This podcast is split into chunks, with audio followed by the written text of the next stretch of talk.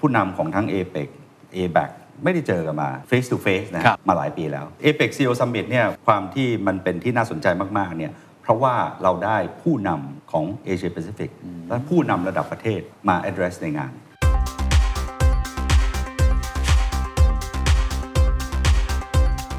เป็นงานที่เรียกว่าภาคธุรกิจเนี่ยจะติดตามทุกปี นี่คือเรื่องใหม่ๆ ทั้งนั้นเลย แล้วก็เรื่องที่จะกระทบกับเราอย่างประเทศไทยอย่างเงี้ยครับ เราจะต้องเตรียมตัวยังไง ภาคธุรกิจต้องเตรียมไง ภาครัฐจะต้องเตรียมตัวยังไง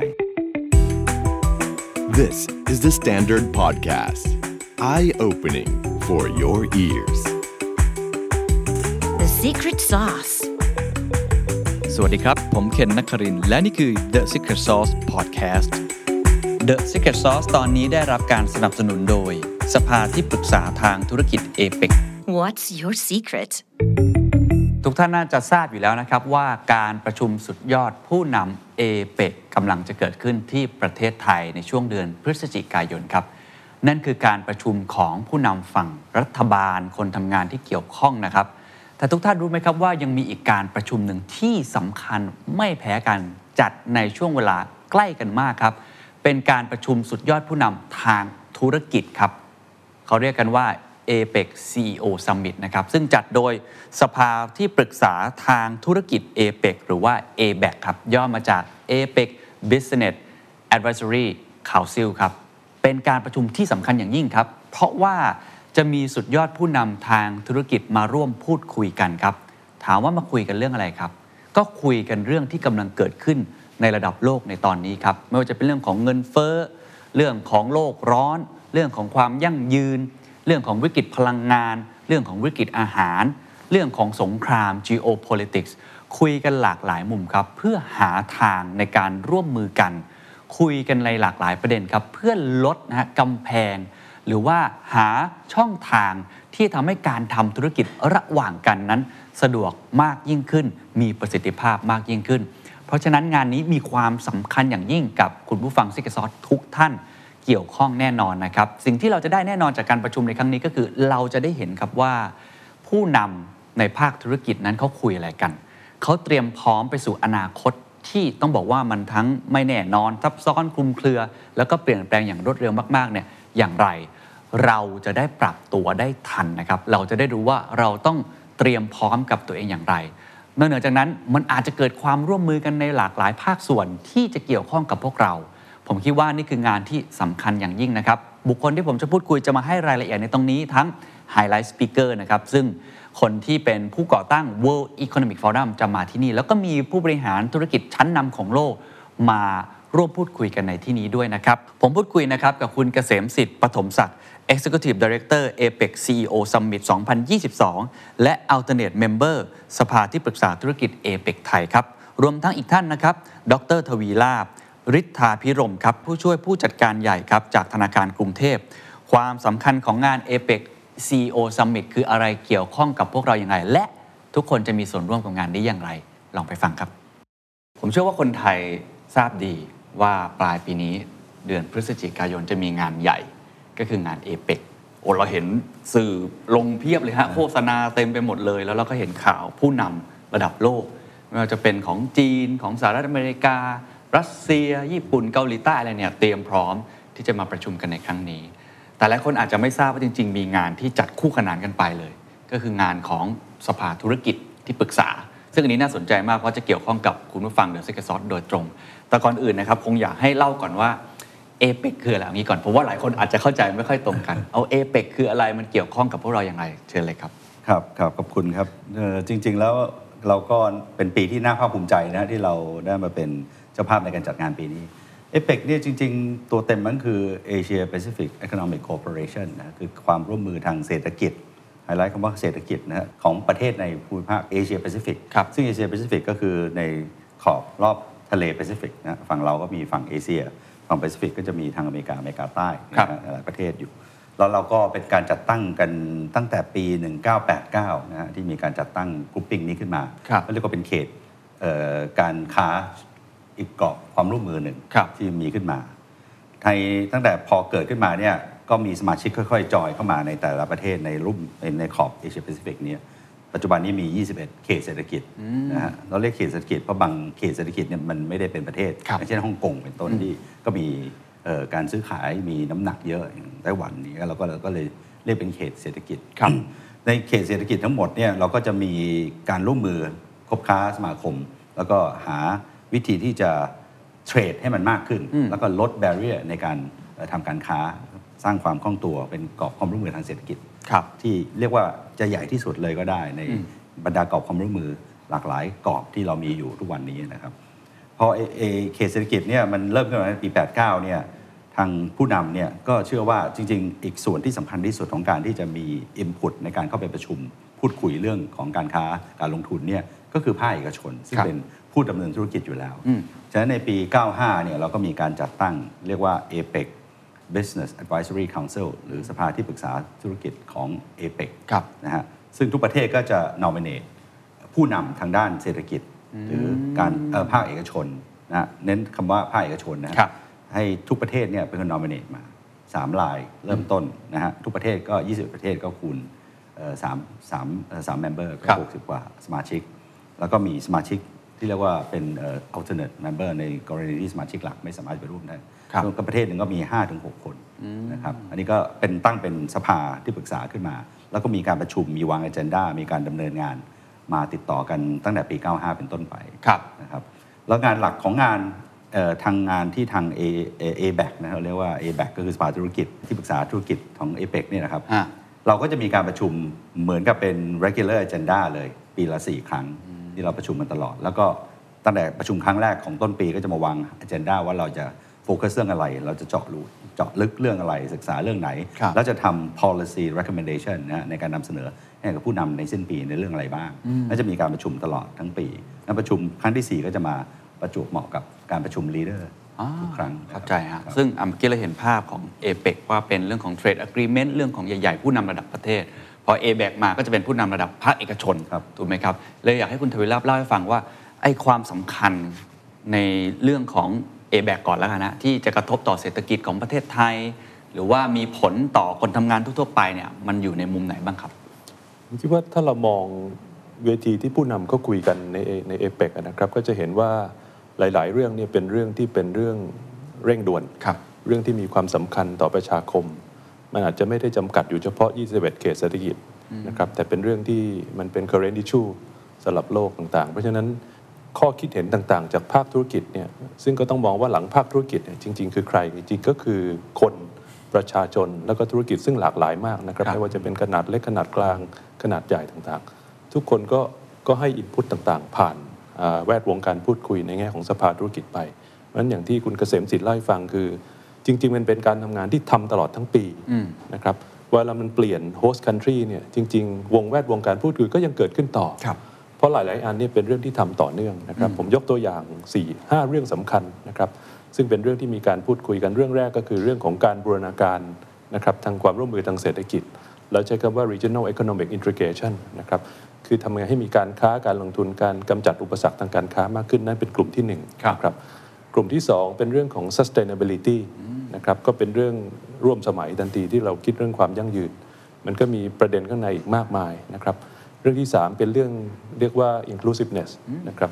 ทำยังไงให้มันเกิดการเติบโตอย่างเท่าเทียมกัน เรื่องทีสี่4 เป็นเรื่องดิจิทัลนะครับแล้วก็เรื่องสุดท้ายก็เป็นเรื่อง economy นะครับเพราะฉะนั้น ในโดเมน 4-5เรื่องเนี่ยจะเป็นประเด็นสำคัญที่มีการพูดคุยกันครับแล้วก็ priority ของแต่ละแต่ละปีแต่ละปีก็จะเปลี่ยนแปลงไปนะครับผมยกตัวอย่างให้เห็นชัดก็คือว่าในปีที่ผ่านมาเนี่ยหัวข้อสำคัญอันที่หนึ่งก็คือเรื่องของการกระจายวัคซีน การเข้าถึงเพราะฉะนั้นปีนี้ก็จะเป็นเรื่องของการฟื้นตัวหลังจากที่วิกฤตโควิดมันคลี่คลายไปครับเราจะทำไงต่างๆ เพราะฉะนั้นก็เป็นสิ่งที่ที่พูดคุยกัน แล้วก็เอา feedback ต่างๆพวกนี้กลับไปที่วงของการพูดคุยผู้นำนะ ครับนั่นขอคือภาพหลักๆที่เกิดขอขึ้นถามแบบง่าย ๆเลยนะครับครับคุยกันไปทำไมครับคุยแล้วได้อะไรครับ ในเรื่องของภาพใหญ่เอเปกเราพอเห็นภาพว่าผู้นำคุยกันโอเค อาจจะเกิดเรื่องของ agreement บางอย่างถูกไหมฮะหรือว่าอาจจะได้มีการเอ่อแลกเปลี่ยนความคิดเห็นกัน แต่ในวงของธุรกิจเองเนี่ยคุยกันไปเพื่ออะไรเอาไปส่งให้เอเปกหรือจริง ๆ แล้วเราต้องการผลลัพธ์อะไรที่เป็นรูปธรรมครับ ฟังดูเหมือนจะตอบยากนะจริงๆแล้วไม่ยากมันเป็นเรื่องที่เราอยากได้เอางี้ดีกว่าผมว่า ทุกเราทำมาหากินนะฮะครับไม่ว่าระดับเล็กระดับใหญ่ระดับกลางเนี่ยเราต้องการความสะดวกในการทำมาหากินและในการทำธุรกิจ เราต้องการ access เราต้องการเข้าถึงตลาดนะฮะซึ่งทุกวันนี้มันเริ่มมาจากสมัยก่อนเนี่ยตลาดแต่ละประเทศ แต่ละเขต แต่ละเศรษฐกิจก็ดูแลเศรษฐกิจตัวเองครับ แล้วก็จะมีการสร้างเอ่อ barrier ในการขีดกั้นนะฮะเราต้องการที่จะลด barrier เพราะว่าเราเชื่อว่าการที่มี การค้าการลงทุนระหว่างกันเนี่ยมันจะสร้างความเจริญให้เรียกว่าทุกฝ่ายนะฮะไม่ว่าจะเป็นประเทศเราประเทศเขาในการที่จะมาซื้อขาย คุณผลิตบางเรื่องไม่ได้บางประเทศผลิตได้ import จากเราดีกว่าเราเราไม่ต้องทำทุกอย่างครับเราสร้าง efficiency มันถึงที่มาของเรื่องไอ้ globalization นะฮะมันก็เราก็เชื่อในเรื่องนี้ เราเชื่อในเรื่องของ multilateral system นะฮะพหุภาคีเราเราเชื่อในเรื่องที่ WTO เนี่ยภายใต้ working group ของไอ้ regional economic integration เนี่ยเราต้องการให้ WTO นี่ reform นี่ก็เป็นหนึ่งใน agenda ที่เราก็ผลักดันนะฮะเพราะ WTO ก็ต้องฟังก์ชันเพื่อจะให้เป็นตัวกลางในการสร้างกฎระเบียบทางการค้าครับแล้วก็ผู้ตัวเล็กก็สามารถเทรดกับตัวใหญ่ ไม่ใช่ตัวเล็กตัวใหญ่มันอำนาจต่อรองต่างกันนั้นทำให้เกิดการ เรียกว่าบูลลี่ทางด้านเศรษฐกิจได้ ซึ่งเรื่องพวกนี้คือสิ่งที่เราต้องการผลักดัน แล้วเราก็จริงๆแล้วในภาคเอกชนเอง a b a c เนี่ยก็ผลักดันหลายเรื่อง ซึ่งออกมาเป็นรูปธรรมนะคครัรับบอย่างเช่น หลายท่านที่อยู่ในเอ่อทำธุรกิจเนี่ยหรือเป็นสมาชิกของทางเอ่อหอการค้าสภาอุด หรือสมาคมธนาคารเนี่ยครับก็จะมีบัตร APEC Business Travel Card ABTC อันนี้ก็เป็นผลงานที่ผลักดันออกมาจากทาง a b a c เองครับนะฮะเราต้องการ access ต้องการทำให้มันง่ายสำหรับการค้าการการเจรจาการเดินทางทาง ทาง business วาระในปีนี้เนี่ยก็จะมีเรื่องของเอ่อ open access สำหรับวัคซีนครับด้วยนะครับหลังจากแพนด m i c มาเนี่ยเราก็จะมีปัญหาเราจะเห็นว่าเฮ้ยพอมีแพนิคขึ้นมาแล้วแพนด m i c อย่างที่เราเห็นเนี่ยคงไม่ใช่แพเอโควิด -19 คงไม่ใช่เป็นแพนิคเอ่อแพนด m i c สุดท้ายของโลก ต่อไปเนี่ยมีครั้งต่อไปจะทำยังไง เราจะมาแย่งวัคซีนกันไหม เราจะมาแย่งหน้ากงหน้ากาก ถุงมือยางอะไรกันไหมผมว่ามันจะต้องน่าจะมีมาตรฐานวิธีที่จะ หาวิธี handle ระบบนี้ให้มันให้มันส o t h ขึ้น แล้วก็คนเนี่ยเวลาเดินข้ามประเทศคุณเราปิดประเทศในปี 2 ปีที่ผ่านมาเนี่ยมันกระทบมากมันมัน come at a very high cost สำหรับประเทศนะฮะครับปิดการเดินทางปิดการเชื่อมโยงระหว่างประเทศ ต่อไปเนี่ยจะทำยังไงให้เชื่อมโยง เรามีมาตรฐานวัคซีน เราจะ harmonize ไอ้ standard เรื่องพวกนี้ยังไง นี่ก็เป็นสิ่งที่เราจะมาพูดคุยกันครับนะฮะผมว่าเรื่องเรื่องเหล่านี้เป็นสิ่งที่ภาคเอกชนเราเนี่ยต้องเป็นคน ช่วยผลักด้วย เพราะเราเรากระทบแน่ๆ เรากระทบตรงๆเลยนะครับเราก็ต้องไปบอกภาครัฐก็คงมีเอ่อไอ้ priority หรือความคิดของเขาที่ต่างจากภาคเอกชนเขาก็ต้องคิดถึงเรื่องของความปลอดภัยความมั่นคงของ Public เราก็เป็นห่วงนะไม่ใช่ไม่เป็นห่วง แต่ทำยังไงที่ในในในในกรอบที่มันจะต้องปลอดภัย แต่ยังสามารถทำธุรกิจได้ครับสามารถจะดำเนินเรื่องของเอ่อการค้าการลงทุนได้ไอ้เรื่องพวกนี้ถึงต้องมีการประสานงานร่วมกันอ่าเห็นภาพครับว่าเป็นการลด กำแพงหรือ barrier ครับนะฮะที่แต่ละประเทศอาจจะมีกฎกติกาของตัวเอง เพราะถ้าไม่เกิดการร่วมมือกันเนี่ยค่อนข้างยาก แต่ผมมีคำถามนี้คือช่วงหลังๆเนี่ยเอ่อเราก็จะเห็นว่าเรื่องความร่วมมือกัน ลักษณะที่เป็น multilateral เนี่ยโอ้โห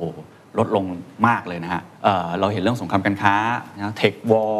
ลามเป็นเรื่องหลากหลายมิติมาก ๆ ระหว่างมหาอำนาจเลยอยากถามอ่าคุณทวีลาภครับว่าตรงนี้เนี่ยมันมัน มันจะสามารถฟื้นฟูสิ่งนี้ได้จริงใช่ไหมการพูดคุยกันในลักษณะแบบนี้ ตรงนี้มันมีนัยยะยังไงบ้างครับในอนาคต ผมคิดว่าถ้าเราดูสิ่งที่เกิดขึ้นตอนนี้นะครับเราจะเห็นว่าในช่วงเดือนนี้เป็นช่วงเดือนที่น่าสนใจมาก มันมีการประชุมนานาชาติเกิดขึ้น 3-4 ที่นะคครัรับบไม่ว่าจะเป็น East Asia Summit ซึ่งจะเกิดขึ้นก่อนนะครับอันที่ 2 คือเรื่องของ G20 ซึ่งเราก็เห็นว่าประเทศอย่างอินโดนีเซียเนี่ยนะครับเป็นเจ้าภาพ แล้วก็ตามมาด้วยเอเปกซึ่งประเทศไทยเป็นเจ้าภาพ เราก็จะเห็นความพยายามของผู้นำหลายประเทศนะครับอย่างประธานาธิบดีโจโควี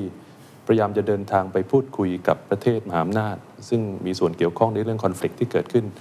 ชวนว่า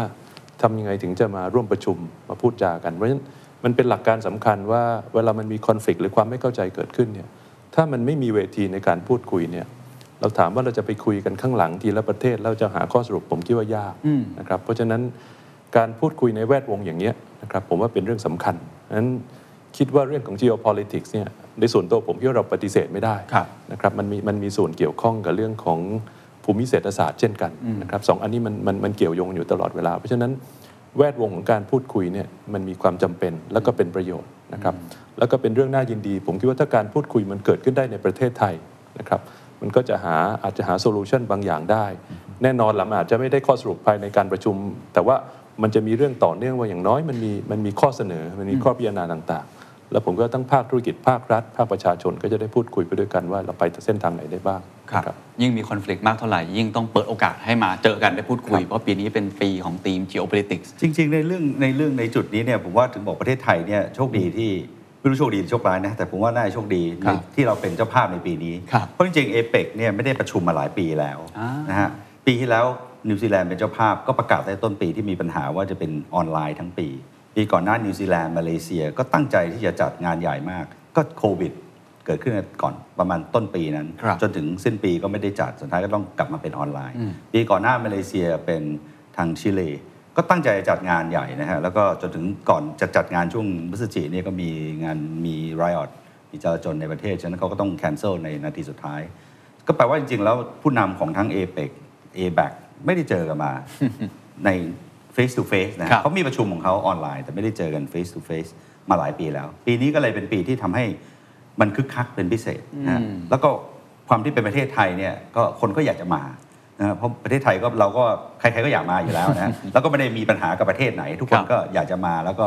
อากาศก็ดีเดินทางก็สะดวกใครๆอยากมาแล้วเราก็เปิดประเทศอยู่ด้วยฉะนั้นบอกมันเป็นหลายอย่างที่มันประจวบเหมาะที่ให้มันมาเกิดที่นี่ครับแล้วผู้นำหลายประเทศเนี่ย หลังจากไม่ได้เกิดการประชุมแบบนี้มาหลายปีเนี่ยผู้นำก็มีการเปลี่ยนหน้านั้นรอบนี้ก็จะมีผู้นำใหม่ๆเยอะนะฮะก็ก็เป็นโอกาสที่เขายังไม่ได้เจอกันนะฮะครับเขายังไม่ได้ออกมาเปิดตัว ผู้นำประธานาธิบดีฟิลิปปินส์เนี่ยเพิ่งเลือกตั้งเมื่อกลางปีนี้เองก็ใหม่ๆเลยออสเตรเลียก็นายกใหม่นะฮะหลายท่านก็ใหม่มากฉะนั้นก็อยากจะมาเจอกันมาพูดคุยมาพบปะแล้วนอกจากการประชุมของระดับผู้นำที่มาเจอในห้องประชุม เอ่อเป็นทางการแล้วเนี่ยมันจะมีการ network เบื้องหลังนะฮะได้เพิ่งมันจะได้คุยได้หลายเรื่องมากเนี่ยอย่างที่ประเด็นที่หลายเรื่องที่อาจจะเปิดประเด็นคุยกันตรงๆปุ๊บเนี่ยพอเข้าในห้องประชุมนี่มันต้องคุยเป็นทางการทุกประเทศครัก็บจะมี a เจนดาแล้วก็มี objective ของแต่ละประเทศฮะมี mandate ของตัวเองอาจจะพูดคุยไม่ได้ง่ายนะจริงๆเราคุยนั่งคุยกันเราจะรู้ว่าจริงๆเขามี ความลำบากยังไงเขามีจุดไหนที่เขาต้อง address เขาต้องดูแลเราอาจจะคุยได้มากขึ้นครับภาคเอกชนก็เช่นเดียวกันนะฮะไอ้ CEO Summit ของเราปีนี้ภาคเอกชน ABAC นอกจากประชุมในส่วนของนั้นของประชุม ABAC เองนะเพื่อจะทำ policy recommendation ให้กับภาครัฐ แล้วก็ไปเสนอให้ภาครัฐเอ่อทั้งผู้นำทั้งหมด เราก็จะมีประชุมภาคเอกชน ซึ่งเรียกว่าเป็น summit ใหญ่เรียกว่า APEC CEO Summit ครับซึ่งปีนี้ก็จะจัดขึ้นตั้งแต่ 16 ถึง 18 นะครับ เป็นงานที่เรียกว่าภาคธุรกิจเนี่ยจะติดตามทุกปี นะฮะนอกจาก World Economic Forum นอกจากเอ่องานหลาย ๆ งานนะฮะที่เป็น conference ระดับประเทศนะฮะ APEC CEO Summit ก็จะเป็นงานที่เอ่อทั้งผู้นำอยากจะมา address ทั้งภาคธุรกิจ ทั้งผู้นำทางด้านภาคธุรกิจอยากจะมาร่วมงานนี้ครับนะครับน่าสนใจครับ ผมเห็น list speaker บางท่านที่เปิดเผยออกมาแล้ว เลยอยากให้เล่าว่าไฮไลท์ของ CEO Summit คืออะไรแล้วหัวข้อที่คุยกันเนี่ยมีอะไรที่น่าสนใจบ้างครับ ครับไอตัว APEC CEO Summit เนี่ยความจุดเด่นแล้ว ความที่มันเป็นที่น่าสนใจมากๆเนี่ยเพราะว่าเราได้ผู้นำของเอเชียแปซิฟิกและผู้นำระดับประเทศครับมา address ในงาน ปีนี้เราเชิญไปประมาณ 13-14 ผู้นำรวมถึงท่านนายกรัฐมนตรีของเรานะครับแต่ตารางเวลาที่จะ confirm นี่คงต้องรอดูว่าแต่ละท่านจะเข้ามาตอนไหนอย่างที่เอ่อดร.ทวีราบได้เรียนตอนต้นมันจะมีงาน G20 ก่อนเราเป๊ะเลยนะฮะแล้วก่อนหน้า G20 ก็จะมี East Asia Summit แล้วก่อนหน้านั้นก็จะมีอาเซียน Summit ที่อยู่ภูมิภาคนี้หมดเลย ตั้งแต่เขมรลงมาอินโดนีเซีย แล้วก็ลงมาที่ประเทศไทย ครับ ของเราเนี่ยอย่างที่บอกนะครับเรามี participant เนี่ยตั้งใจไว้ตอนนี้เชิญเอ่อเอ่อที่ตั้งใจจัดไว้เนี่ยประมาณพันกว่าคนระดับ C level นะฮะก็คือ chairman CEO ฉะนั้นผู้นำเราก็เชิญไปประมาณ13ถึง14 ท่าน ครับ แล้วก็ผู้นำใหญ่ ๆ ที่เป็นเรียกว่าเป็นแฟนเป็น regular ของงาน CEO Summit นะฮะ ก็จะเป็นประเทศใหญ่ๆนั่นเลยนะ สมาชิกหลักของเอ่อไม่ว่าจะเป็นสหรัฐไม่ว่าจะเป็นเอ่อ ประชาเอ่อประเทศจีนนะคครัรับบมีออสเตรเลียนิวซีแลนด์ ญี่ปุ่น เกาหลีนะฮะเวียดนามนะฮะเป็นประเทศใหญ่อินโดนีเซีย ซึ่งทั้งหมดนี้เราเชิญมาร่วมงานกับเราหมดนะฮะแล้วก็คาดว่าจะได้รับการตอบรับนะครับ แต่ต้อง finalize ตัวตารางนิดหนึ่งฮะในภาคเอกชนเนี่ยเราเราก็เชิญเยอะนะฮะเรามีเอ่อ professor Klaus Schwab จากเอ่อ World Economic Forum นะฮะอ๋อผู้ซึ่งก่อตั้งตอบรับเลยครับมาเลยผู้ก่อตั้งใช่ไหมฮะมาเองครับอ่าแล้วก็จะมาพูดใน panel แรกเลยครับนะครับ แล้วก็จะมี ผู้ก่อตั้ง co-founder ของ Grab ก็จะมานะฮะที่ที่ตอบรับมาแล้วมี global CEO ของ PwC ซึ่งโอ้ตอบรับว่าจะมา แล้วก็ครับ PwC ก็เป็นเอ่อ knowledge partner ของเราด้วยครับแล้วก็มีผู้นำของบริษัทเอ่อเรียกว่าผู้บริหารระดับสูงเลยเอ่อสูงเลยของเอ่อ Exxon Mobil ซึ่งอ๋อมานะฮะมีของ Facebook Google ซึ่งที่ตอบรับมานะฮะครัตบอนนี้เป็นประมาณนี้แล้วก็ยังมีอีกหลายชื่อทั้งบริษัทไทยเราเองด้วยนะครับที่จะอ่าเข้ามาร่วมในงาน เหล่าครับนี้ครับโอ้นี่ถือว่าเป็นโอกาสเลยนะฮะที่เราจะได้เห็นผู้นำขององค์กร เอกชนระดับโลกเลยก็ว่าได้เนี่ยที่มารวมตัวกันที่ประเทศไทยใช่ครับที่พูดคุยกัน ในหัวนะครับข้อเนี่ยเราก็จัดไว้อย่างที่ได้เรียนนะฮะครับก็คล้อยคล้อยกับเอ่อวาระของไทย แล้วก็เจนด้าที่เอเปกไทยเราเป็นเจ้าภาพในปีนี้กับวาระของโลกครับหลักๆ ก็คือเรื่องของ BCG นะฮะ BCG ฟังดูเหมือนเรื่องที่เราอุปโลกขึ้นมาแต่จริงๆ ไม่เลยฮะเป็นเรื่องที่มัน current มากๆครับเป็นเรื่องที่ ทุกประเทศทุกฝ่ายทุกหน่วยเนี่ยต้องให้ความสำคัญนะฮะทุกภาคเลย เพราะว่าจากนี้ต่อไปเนี่ยเรื่อง BCG เป็นเรื่องที่ร้อนแรงและธุรกิจทั้งหมดเนี่ยจะดำเนินต้องอยู่ภายใต้กรอบ BCG มาก ๆ ซึ่งประเทศไทยก็เป็นเอ่อจังหวะที่ดีนะฮะที่เรามาลอนช์เรื่องนี้ แล้วก็เอายกเป็นธีมในปีนี้ครับนะฮะเอเอเรื่อง BCG จะคล้าย ๆ กับเรื่องของเมืองนอกที่คุยกันเยอะคือเรื่องของ ESG อ่าใช่นะครัฮะบซึ่งมันจริงๆมันก็คือเรื่องเดียวกันนะฮะครับแต่ว่ามุมมันอาจจะมีการเอ่อผิดไม่ไม่ตรงกันมาก แต่ว่า จริง ๆ แล้วมันคือไปในทางเดียวกันเลยครับนะฮะและเป็นสิ่งที่ภาคธุรกิจได้ต้องให้ความสำคัญมากอ่าต่อไปจากนี้เนี่ยจะมีเรื่องของคาร์บอนแท็กซ์อืมมีเรื่องของการการเข้ามาดูกระบวนการว่าเราเราช่วย environment ขนาดไหน pollute ขนาดไหนนะครับกับ environment เราจะต้องเข้ามาเก็บคะแนนพวกนี้หมดเลยครับกระบวนการตั้งแต่กระบวนการผลิตจนถึงขั้นถึงขั้น finish product แล้วก็ส่งออกครับในการส่งออกในการเดินทางในการส่งเนี่ยใช้คาร์บอนขนาดไหน ทุกอย่างเนี่ยจะถูกคำนวณหมด แล้วก็เอามาเป็น แต้มต่อในการซื้อขายในครับการทำการค้าการลงทุนครับแล้วมีวาระอื่นที่สำคัญอย่างที่พูดถึงเรื่องของ healthcare after the pandemic อันนี้ก็เป็นเรื่องที่ผมคิดว่ามีเรามี partner อย่าง Johnson Johnson เอ่อผู้บริหารใหญ่ก็คงจะมาพูดกับเราในงานนี้นะฮะซึ่งก็คงจะมาพูดเรื่องว่าเนี่ยต่อไปเนี่ยหลังจากนี้เนี่ยเราจะถ้ามี pandemic ต่อไปเราจะทำยังไง เราจะเราจะประสานงานกันยังไง มีเรื่องของ food security ซึ่งเป็นเรื่องที่เรื่องเรื่องร้อนมากมากๆตอนนี้นะฮะ จะเดินกันยังไงต่อ จะจะดูแลกันยังไง มีเรื่องของ energy โอ้เอ่อ security นะฮะซึ่งเป็นเรื่องที่สำคัญมากครับนะฮะ energy กับ food นี่ตอนนี้เป็น hot topic และคิดว่ามันคงจะอยู่เป็นปัญหาอีกสักพักหนึ่งนะครับใดที่ยังมีเอ่อมี conflict หรือมีเอ่อความไม่ลงตัวระหว่างครับประเทศนะฮะแล้วก็อย่างที่เราทราบในเรื่องของตัวภูมิรัฐศาสตร์ geopolitics ของเราเนี่ยมันจะเป็นประเด็นที่ค่อนข้างจะเป็นเรื่องร้อนและเรื่องที่ทุกคนต้องให้ความสนใจครับแล้วเราอาจจะคิดว่า เฮ้ยรัสเซียกับยูเครนเขามีปัญหากันมันเกี่ยวอะไรกับเรา มันเกี่ยวตรงๆนะครับ เพราะว่าราคาน้ำมันมันขึ้นทันทีอืมนะฮะพลังงานเนี่ยมันเป็นต้นทุนสำหรับเกือบจะทุกอย่างใช่ครับประเทศอย่างประเทศไทย และหลายประเทศในสมาชิกของเอเปกเองนะฮะพลังงานเนี่ยเป็นต้นทุนของทั้งอาหาร ต้นทุนของการขนส่ง ต้นทุนของการผลิตนะฮะทุกอย่างเนี่ยราคาพลังงานขึ้น แล้วไม่รู้จะไปจบที่ไหนหรือมัน มันมันปีนี้มันแกว่งมากๆนะแต่มันยังขึ้นขึ้นอยู่ แต่การแกว่งเนี่ยมันทำให้เราไม่สามารถจะ price ราคาของเราจะส่งยังไงจะผลิตเยอะผลิตน้อยยังไงจังหวะครับไหน มันมันวุ่นวาย ราคาขึ้นบวกกับเงินเฟ้อขึ้นในสหรัฐอเมริกสหรัฐอเมริกาเนี่ยตลาดเศรษฐกิจเขาเนี่ยเงินเฟ้อขึ้นอย่างแรงมากแล้ววิธีที่จะเริ่มควบคุมเงินเฟ้อได้ก็ต้องขึ้นดอกเบี้ยแล้วขึ้นดอกเบี้ยนี่ยังต้องขึ้นอีกหลายหลาย step มากครักบผมนะแล้วปีนี้ก็ขึ้นมาอย่างเร็ว แล้วก็แรงมาก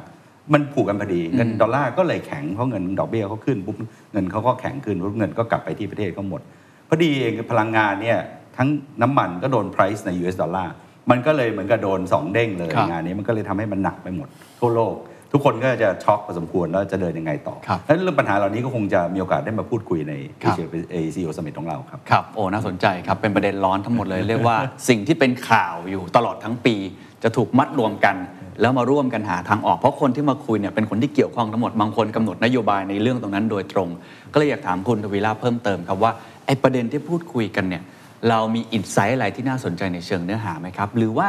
ใน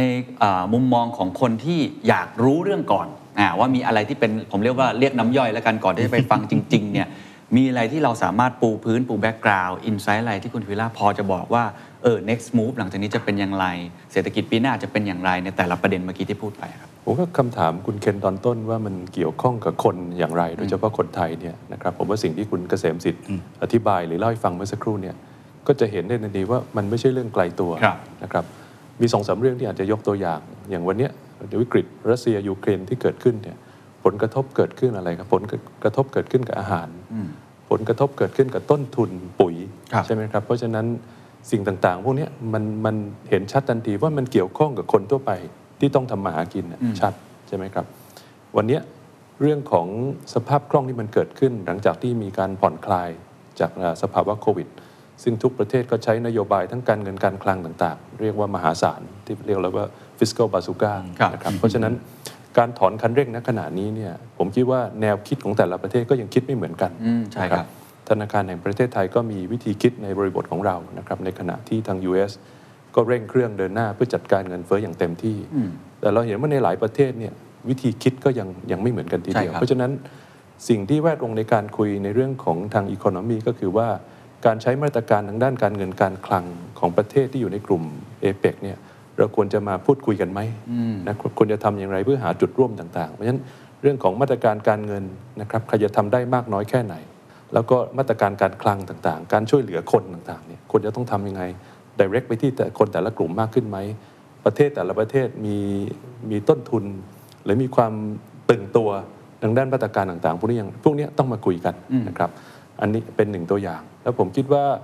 เรื่องของ sustainability ซึ่งคุณเคียนก็ให้ความสนใจเรื่องพวกนี้นะครับ ผมขออนุญาตกลับไปที่สัปดาห์ที่ผ่านมานะครับทางสภาธุรกิจเอเปในส่วนของประเทศไทยเนี่ยเราก็ทำเซอร์เวยขึ้นมาหนึ่งเรื่อง นะครับก็เรียกว่า business of people poll นะครับก็คือทำโดยสภาหอการค้า ซึ่งก็เป็นหนึ่งในในแกนหลักของทางสภาธุรกิจของของบ้านเราเนี่ย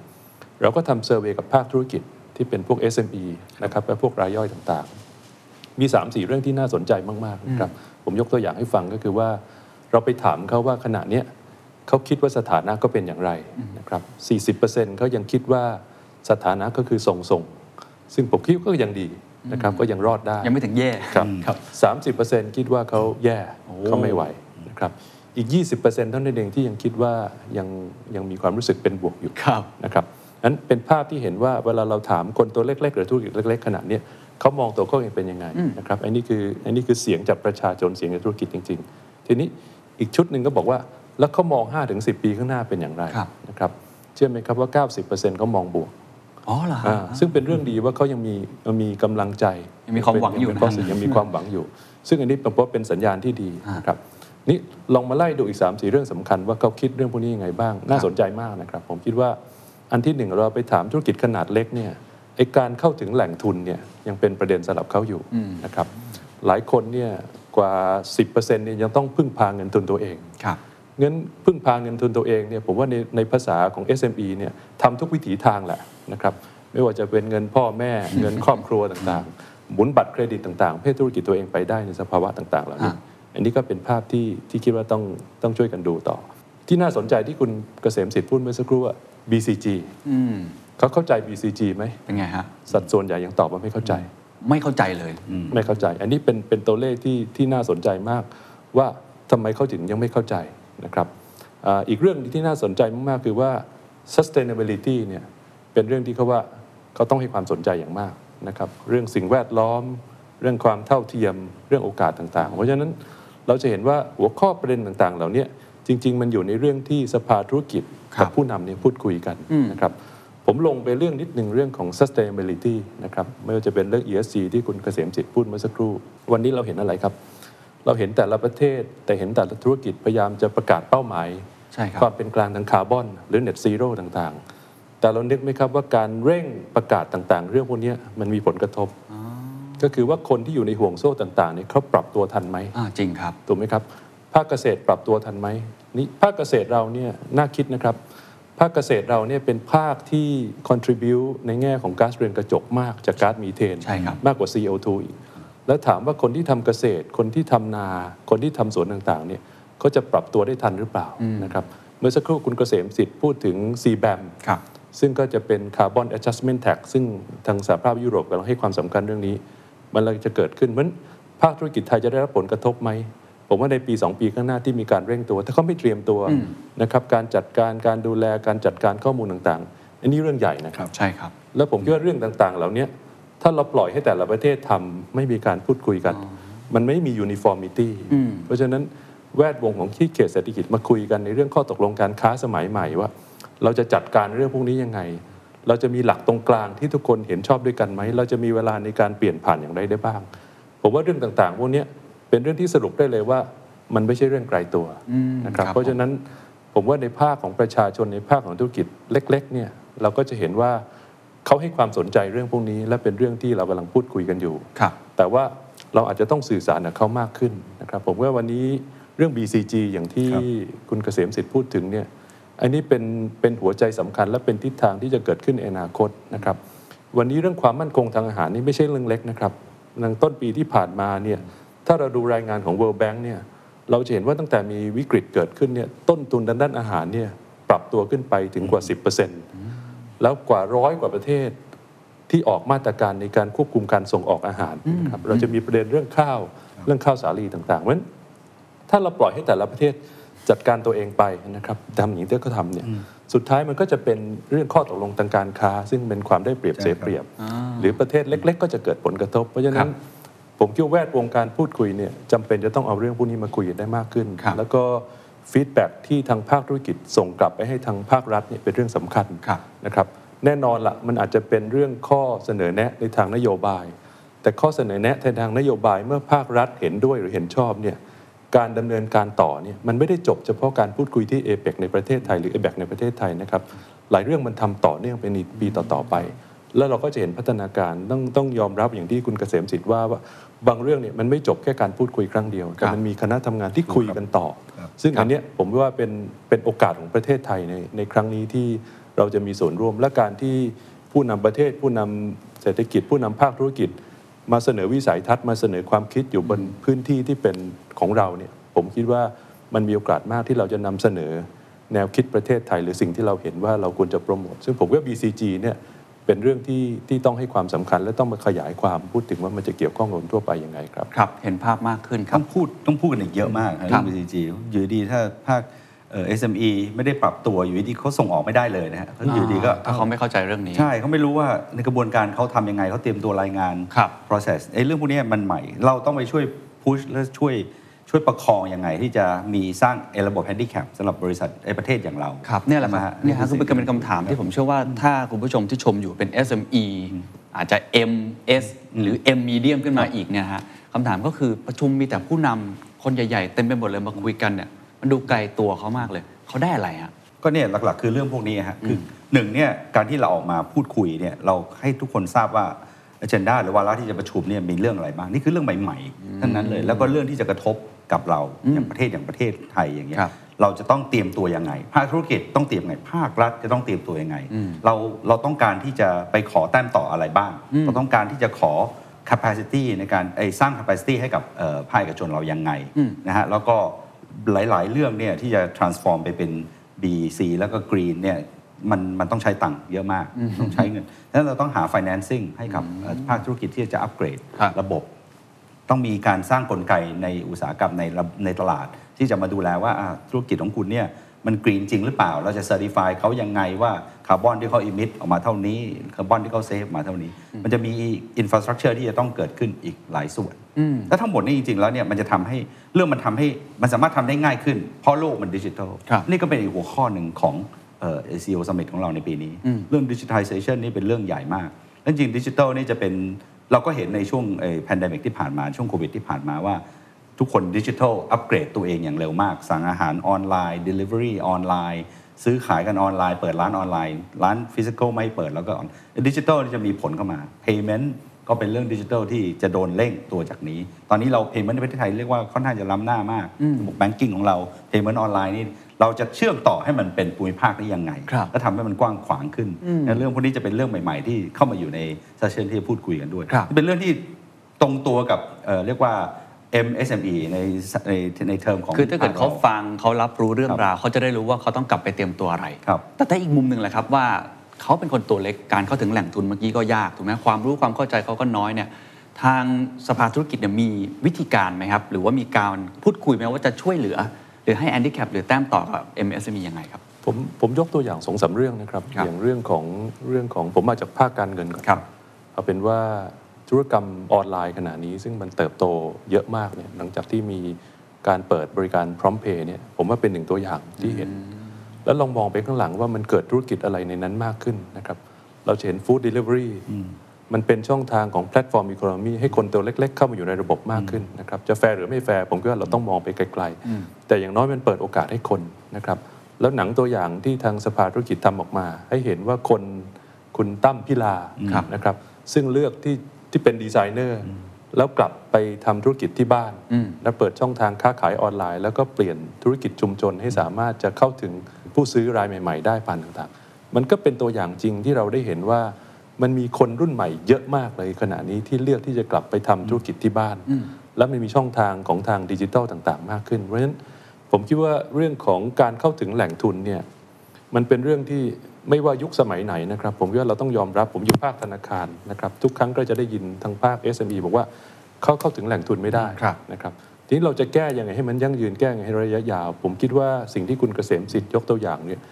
ดิจิทัลมันเป็นมันเป็นเครื่องมือเป็นเป็น enabler สำคัญนะครับนั้นสิ่งที่ทางธนาคารแห่งประเทศไทย แล้วก็กลุ่มธนาคารกำลังทำอยู่ในขณะนี้ก็คือว่าทำยังไงให้เกิดกระบวนการของ supply chain financing ซึ่งสามารถจะใช้ดิจิทัลเข้าไปเป็นเครื่องมือต่างๆนะครับไม่ว่าการให้สินเชื่อบน invoice ให้สินเชื่อของเอกสารต่างๆ ทั้งเชนต่างๆ เหล่านี้มันสามารถจะเกิดขึ้นได้โดยแปลจากกระดาษมาเป็นดิจิทัลนะครับเพราะฉะนั้น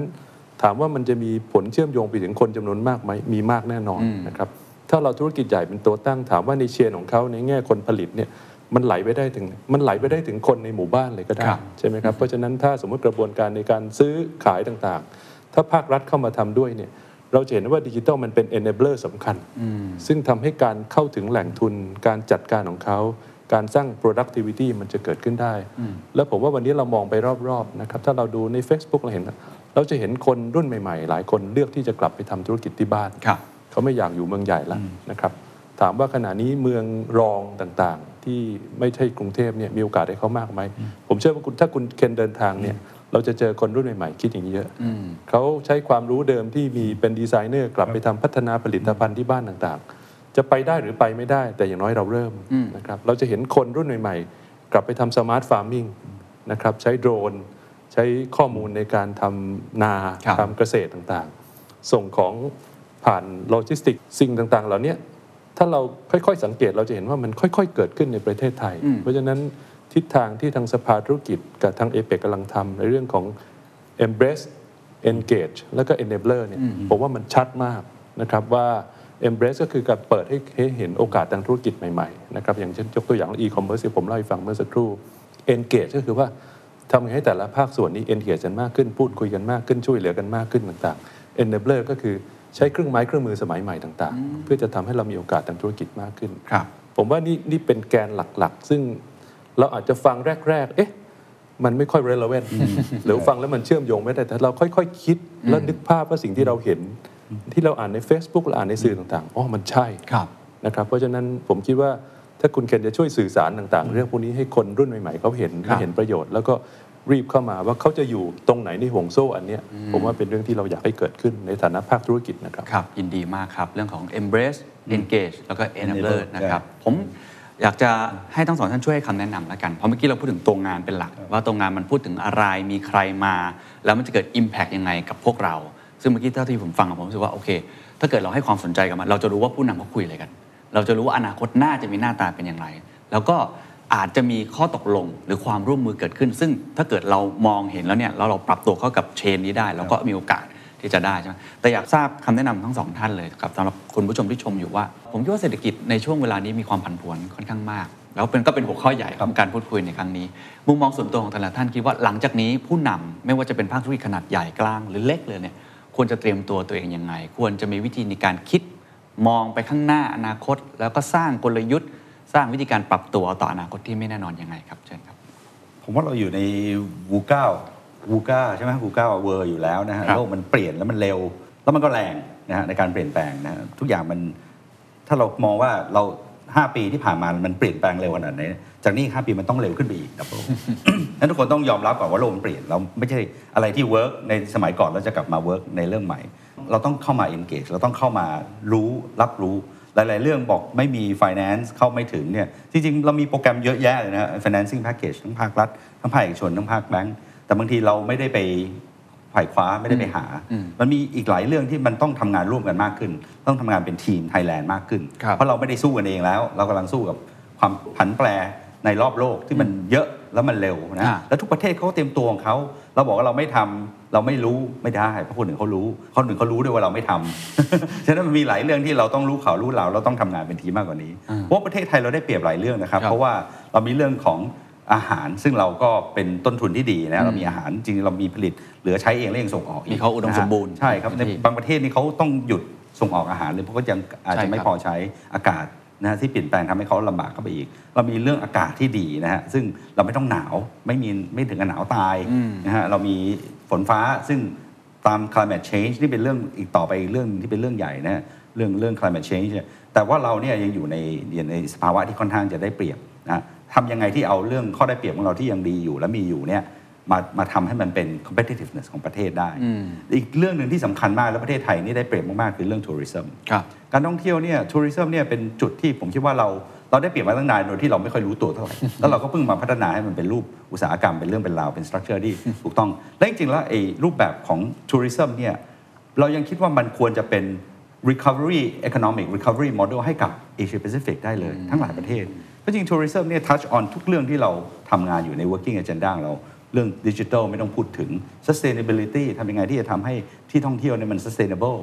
เรื่องของ inclusive เราจะ engage local community ยังไง เข้ามาช่วยกันดูแล จัดการบริหารจัดการไอ้ destination แต่ละที่มีเรื่องของ economy นะฮะมันเป็นเรื่อง tourism นี่เป็นการส่งออกโดยที่ไม่ต้องใช่นำเข้าอะไรเลยถูกครับนำเข้าแต่นักท่องเที่ยวอย่างเดียวเขาเข้ามาเองเขาเข้ามาเองเอาตังค์มาให้เราครับแต่เราเหมือนไม่ได้พัฒนาแล้วเราจริงๆเรา abuse tourism บ้านเราด้วยซ้ำในการที่เราไม่ได้ดูแลครับและปล่อยให้สถานที่ท่องเที่ยวเราเนี่ยเสียหาย แล้วทัวริซึมจริงเราก็ไม่ได้แข่งกับใครนะทุกประเทศทุก destination มีจุดเด่นของตัวเองแล้วจะโปรโมทยังไงที่จะทำให้คนมาท่องเที่ยวครับผมว่าทัวริซึมเนี่ยจะเป็นสิ่งที่เป็นทางออกให้กับหลาย ๆ ประเทศที่มีปัญหาโดยเฉพาะประเทศไทยเนี่ยผมว่าเราทำได้ดีเราทำให้ดีขึ้นยังไงเราจะอัปเกรดอุตสาหกรรมที่ยังไงครับแล้วทำให้มันยั่งยืนได้ ผมว่าตรงนี้เป็นสิ่งที่น่าจะเอามาคิดและน่าจะมาทบทวนแล้วมาทำงานเป็นเรื่องเป็นราวครับมากกว่านี้ครับขอบคุณครับคุณทวีลาภครับ ผมตอบคำถามคุณเคนสองคำถามนะคครัรับบแล้วแยกเป็นสองเรื่องก็คือว่าอ่า ภาครัฐนะครับภาคธุรกิจภาคประชาชนประชาสังคมจะต้องปรับตัวยังไงนะครับในบริบทของของการพูดคุยที่เกิดขึ้นเนี่ยผมขอยกตัวอย่างธีมข้างบนที่เอเปพูดถึง Open Connect แล้วก็ Balance ครับผมในขณะเดียวกันธีมของ A- APEC ที่บอกว่าอ่า embrace engage enabler ครับผมเลือกสองคำก็คือว่า engage กับ connect ลองมาดูกันว่าจะเกิดอะไรขึ้นนะครับ ผมคิดว่า การพูดคุยในโลกสมัยใหม่เนี่ยเรามักจะได้ยินคำว่า stakeholder หรือผู้มีส่วนได้เสียครับนะครับถามว่าวันนี้ภาครัฐจะคิดจะทำอะไรต่างๆเนี่ยทำไปได้โดยลำพังไหมไม่ใช่ไหมครับ วันนี้ก็ต้องฟังเสียงว่าภาคประชาสังคมคนรุ่นใหม่ๆคิดยังไงเพราะฉะนั้นไอ้คำว่า connect เนี่ยมันมีความหมายมากก็คือว่าเวลาคุณคิด policy แต่ละเรื่องเนี่ยคุณไม่สามารถจะคิดไปได้โดยลำพังยกตัวอย่างอังกฤษคุณต้องฟัง ใช่ exactly เกิด policy mistake ได้เลยนะฮะใช่พอไม่คุยกันใช่เพราะฉะนั้น การฟังฟีดแบ็กต่างๆ ไม่ว่าจะเป็นภาคประชาสังคมภาคธุรกิจต่างๆเนี่ยมันมีช่องทางที่การพูดคุยกับภาครัฐเพราะฉะนั้นแนวคิดของการเสนอข้อเสนอต่างๆ ไปยังไปยังภาครัฐในในกระบวนการของเช่น a p e c หรือ a b e c ที่เรากำลังคุยเนี่ยมันคือเดินไปในเส้นทางนี้ครับใช่ไหมครับ เพราะฉะนั้นคำว่า engage ก็คือภาครัฐ ภาคประชาชนต่างๆ ก็ต้อง engage กันมากขึ้น engage กับภาครัฐด้วยมันถ้าตอบคำถามคุณเคนว่าเราต้องปรับตัวยังไง ผมว่านี่คือโลกที่เราต้องปรับตัว นั้นการพูดคุยมันมีหลายช่องทาง วันนี้เราอยากจะบ่นเราอยากจะพูดอะไรแล้วแค่เราโพสต์ผ่าน Facebook เนี่ยแป๊บเดียวมันเป็นประเด็นไวรัลได้เหมือนกัน ก็นั่นแสดงว่าคนตัวเล็กๆหนึ่งคนเนี่ยจริง ๆ สามารถจะสร้างความเปลี่ยนแปลงได้ แต่กระบวนการในการจัดการเสียงต่างๆ พวกเนี้ยผมคิดว่าเรื่อง engage เรื่อง connect จะเป็นเรื่องสำคัญอันที่หนึ่งนะครับคำถามที่สองว่าประเทศไทยได้อะไรเนี่ยผมชอบคำถามนี้มาก อย่างที่เราคุยกันมาตลอดบอกว่า มันไม่ใช่เรื่องไกลตัวนะณวันนี้เพราะฉะนั้นแต่ละเรื่องเรื่องของ เงินเฟ้อเรื่องของต้นทุนอาหารเรื่อง BCG ต่างๆ ถ้าลองแปลมาถึงตัวเราเนี่ยเราปฏิเสธไม่ได้ว่าวันเนี้ยมันมาถึงประตูบ้านเราแล้ว มันกำลังจะเคาะประตูบ้านเข้ามา ตื่นขึ้นมาเราต้องคิดเรื่องพวกนี้ละในแง่ธุรกิจในแง่ของผมอยู่ภาคธนาคาร ผมก็ต้องคิดว่าเราจะมีสินเชื่อเพื่อให้กับธุรกิจในการเปลี่ยนแปลงต่าง ๆ พวกนี้อย่างไร เพราะฉะนั้นผมคิดว่าประเทศไทยเนี่ยอย่างที่เราคุยกันมาเนี่ยเรามีความโชคดีในหลาย ๆ เรื่องนะครับเราอาจจะไม่ค่อยคิดเรื่องพวกนี้ แต่เราลองเดินทางสิครับ เราเห็นระบบถนนเราเห็นโครงสร้างพื้นฐานของเราต่างๆ ที่มันกำลังเกิดขึ้นเนี่ยถ้าคุณเคนไปสนามบินตอนเช้าเนี่ยคุณจะเห็นจะเห็นภาพว่าคนไทยเดี๋ยวนี้สามารถจะบินไปทำธุรกิจที่สงขลาหัดใหญ่ แล้วก็ตอนเย็นก็บินกลับมา เราจะเห็นดอนเมืองเช้านี่แน่นมาก ก็นั่นแสดงว่าความได้เปรียบในเรื่องของพื้นที่พื้นที่ต่างๆ เราสามารถจะบินไปเวียดนามโดยเวลาอันสั้นใช่ไหมครับเราบินขึ้นเหนือเราบินไปสิงคโปร์ พื้นที่ประเทศไทยเนี่ยผมว่ามันมีคนได้เปรียบในทางในทางพื้นที่มากๆ อันที่สองเรามีโครงสร้างพื้นฐานที่พร้อมนั้นการที่เอเปกมาเกิดขึ้นในเวลาที่เรากำลังเปิดประเทศเนี่ยผมคิดว่าเนี่ยเป็นเวลาที่เหมาะที่สุดงั้นผมว่าสำหรับคนไทยก็คือว่าเราเป็นเจ้าบ้าน เราเตรียมการต้อนรับเราฟัง เราดูว่าเราจะมีส่วนสนับสนุน เราควรจะมี awareness มากขึ้น แล้วอย่างที่ผมเรียนแต่ต้นเนี่ยเรื่องนี้มันไม่จบแค่การประชุมในใช่ครับในในในหนึ่งสัปดาห์ของเดือนหน้า แต่มันมีประเด็นที่ภาคธุรกิจ ภาคประชาสังคม สามารถจะให้ feedback ต่อไปได้เรื่อยๆ ใน policy ที่จะออกมา เพราะว่าต้องต้องเห็นว่ากระบวนการออก policy ภาครัฐเนี่ยมันไม่เสร็จภายในภายในวิธีการ เดี๋ยวนี้เราจะเห็นว่ามันมีกระบวนการฟังเสียงประชาชนมี hearing ต่างๆ เพราะฉะนั้นเวลาภาครัฐเขาฟังข้อเรียกร้องจากทางภาค a b a c เนี่ยเขาก็ต้องมีมี response กลับมาบอกว่าเขาจะออก policy แบบไหนนะครับทำยังไงให้เกิดความเท่าเทียมในแง่การแข่งขัน แล้วเราก็สามารถจะให้ feedback ไปได้เรื่อย ๆ ผมว่าสำหรับสำหรับคนไทยสำหรับธุรกิจไทยสำหรับประชาชนไทยนี่คือสิ่งที่เราจะได้ประโยชน์จากการประชุมครั้งนี้ แล้วก็สิ่งที่จะเกิดขึ้นในอนาคตครับครับขอบคุณมากครับ อยากจะให้ทั้งสองท่านเชิญชวนละกัน ให้ทุกท่านที่ฟังที่ชมอยู่เข้ามามีส่วนร่วม ไม่ว่าจะเป็น a p e c จะเป็น A แบบหรือว่าการเปลี่ยนแปลงที่เกิดขึ้นครับเชิญเลยครับอาจจะให้คุณเกษมสิทธิ์ก่อนครับครับก็จริงๆเราก็พูดกันมาเยอะนะฮะแล้วผมเชื่อว่าหลายท่านก็ฟังจากหลายทางแล้วนะว่าโลกมันเปลี่ยนนะฮะมันเปลี่ยนอย่างเร็วและแรงมาก แล้วมันเราอย่าไปคิดว่ามันจะไม่เปลี่ยนแล้วเราจะไม่ต้องเปลี่ยนแล้วจะอยู่ได้นะฮะมันเราต้องทำยังไงมากกว่าที่จะเข้าถึงแล้วรู้รับรู้ถึงการเปลี่ยนแปลง แล้วเตรียมตัวปรับตัวให้มันเข้ากับเรื่องใหม่ๆนะเอเปกของเราครั้งสุดท้ายที่จัดเนี่ยเมื่อปี 2003 นะเกือบ 19 ปีที่แล้ว ครั้งต่อไปหลังจากนี้ก็คงต้องอีก 19 ปีถึงจะกลับมาจะวนกลับมา 21 เขตเศรษฐกิจนะฮะก็จะวนกลับมาจากเราอีกทีนึงก็อีกนาน ปีนี้เป็นจังหวะที่ดีที่เขามาจัดที่เราในช่วงภาวะที่มีความเปลี่ยนแปลงเยอะมาก เราได้ใช้ประโยชน์ในการหนึ่งเป็นเจ้าภาพรับรู้สิ่งที่กำลังจะเกิดขึ้นเข้าร่วม engage เพราะว่าเดี๋ยวก็คงจะมีการเผยแพร่อยู่ตลอดเวลา ว่าใครมามาพูดเรื่องอะไร คงจะมีข่าวแล้วก็มีหลายสื่อหลายสำนักที่จะค่อนข้างจะมาบทวิเคราะห์ว่าเราต้องรับรู้ฮะเรื่องมาถึงบ้านเราแล้ว แต่เราบอกไม่รู้แล้วบอกเฮ้ยไม่เห็นรู้เรื่องเลยเกิดอะไรขึ้นอย่างนี้ แล้วพอมันกระทบกับเราเราก็เตรียมตัวไม่ทัน คนที่เสียประโยชน์ก็คือเราเองนั้นเราควรจะต้องใช้จังหวะเหล่านี้มากกว่าที่จะ เป็นเจ้าภาพที่ดี รับรู้เรื่องที่เกิดขึ้น แล้วก็เตรียมตัวปรับตัวกับสิ่งใหม่ ๆ ที่กำลังจะมานะฮะแล้วหลายเรื่องก็อาจจะไม่ pleasant นะฮะในการที่ต้องปรับตัว แต่มันเป็นวิถีที่จะเกิดขึ้นแน่ๆ เราคงหนีมันไม่ได้แล้วเราต้องเรียนรู้ที่จะอยู่กับมัน ครับ ขอบคุณครับคุณทวีราบครับไทยผมคิดว่าเอ่อมันมี 3คำนะครับ ซึ่งผมอยากเสนอว่า 1 ก็ติดติดตามนะครับการฟังแล้วก็ติดตามนะครับทำความเข้าใจต่างๆ ว่าเขาทำอะไรกันเขาพูดคุยอะไรกันนะครับเรียนรู้ ก็คือว่าสิ่งต่างๆ เหล่านั้นมันเกี่ยวข้องกับเรายังไงนะครับเราเป็นธุรกิจขนาดเล็ก เราอยู่ในห่วงโซ่ที่จะเป็นต้องปรับตัวเรื่องความมั่นคงทางอาหารไหมนะครับเราจะใช้ประโยชน์จากเรื่องโลจิสติก เราใช้ประโยชน์จากเรื่องข้อมูลอย่างไรได้บ้างนะครับนั่นคือเรียนรู้แล้วก็ปรับตัวนะครับผมคิดว่าเราก็ต้องปรับตัวธุรกิจของเราไปนะครับเราเป็นเกษตรกร วันนี้เราก็รู้ว่าอย่างข้าวเนี่ยก็เป็นความท้าทายที่สำคัญว่าทำยังไงเราถึงจะมีต้นทุนที่ต่ำลงนะครับ productivity ที่ดีขึ้น เราจะได้แข่งขันได้ เราจะพัฒนาสายพันธุ์ข้าวต่างๆอย่างไร ผมว่านี่เป็นสิ่งที่เราอยากจะชวนคนไทยทั้งหมดนะครับฟังวันนี้แล้วเรามาช่วยกันเอ่อติดตามเรียนรู้แล้วก็ปรับตัวไปด้วยกันครับผมคิดว่าภาคธุรกิจเนี่ยเราอยู่ในภาคธุรกิจเราก็มีความยากลำบากในการต้องปรับตัว ผมว่าเราอ่านข่าวทุกเช้า มันก็มีสิ่งที่เราต้องเรียนรู้แล้วก็ปรับตัวไปเรื่อยๆ อย่างวูก้าอย่างที่คุณเกษมจิตพูดเนี่ยชัดเจนมากเพราะฉะนั้นวันนี้เราจะ เราจะจัดการความเสี่ยงต่างๆ เราจะเรียนรู้แล้วก็ปรับตัวพวกนี้ไปอย่างไร เพื่อจะแสวงหาโอกาสให้ได้มากสุดเพื่อความอยู่รอด อันนี้เป็นเรื่องสำคัญครับครับ ก็ติดตามเรียนรู้ครับแล้วก็ปรับตัวครับนะครับสำหรับงาน APEC CEO Summit ก็จัดวันที่ 16 ถึง 18 พฤศจิกายนนี้ เดี๋ยวคงจะมีข่าวสารต่างๆ มาอัปเดตกับทุกท่าน แล้วผมเชื่อว่าจะเป็นงานที่มีประโยชน์กับคนไทย คนไทยจำเป็นอย่างยิ่งที่จะต้องรับรู้เรื่องนี้เพื่อเอาไปปรับใช้กับตัวเอง เพราะว่าอย่างที่คุณเกษมสิทธิ์บอกครับโลกเปลี่ยนแล้ว ถ้าเราไม่เปลี่ยนเนี่ยเราอาจจะตกขบวนได้ทันที วันนี้ขอบคุณทั้งสองท่านมากนะครับ ยินดีครับสวัสดีครับ สวัสดีครับ And that's the secret sauce. ถ้าคุณชื่นชอบ The Secret Sauce episode นี้นะครับ ก็ฝากแชร์ให้กับเพื่อนๆ คุณต่อด้วยนะครับ และคุณยังสามารถติดตาม The Secret Sauce ได้ใน Spotify, SoundCloud, Apple Podcast, Podbean, YouTube และ Podcast Player ที่คุณใช้อยู่นะครับ และอย่าลืมติดตาม Facebook Fanpage The Secret Sauce เข้ามาติชมเข้ามาพูดคุยกับผมได้เลยนะครับ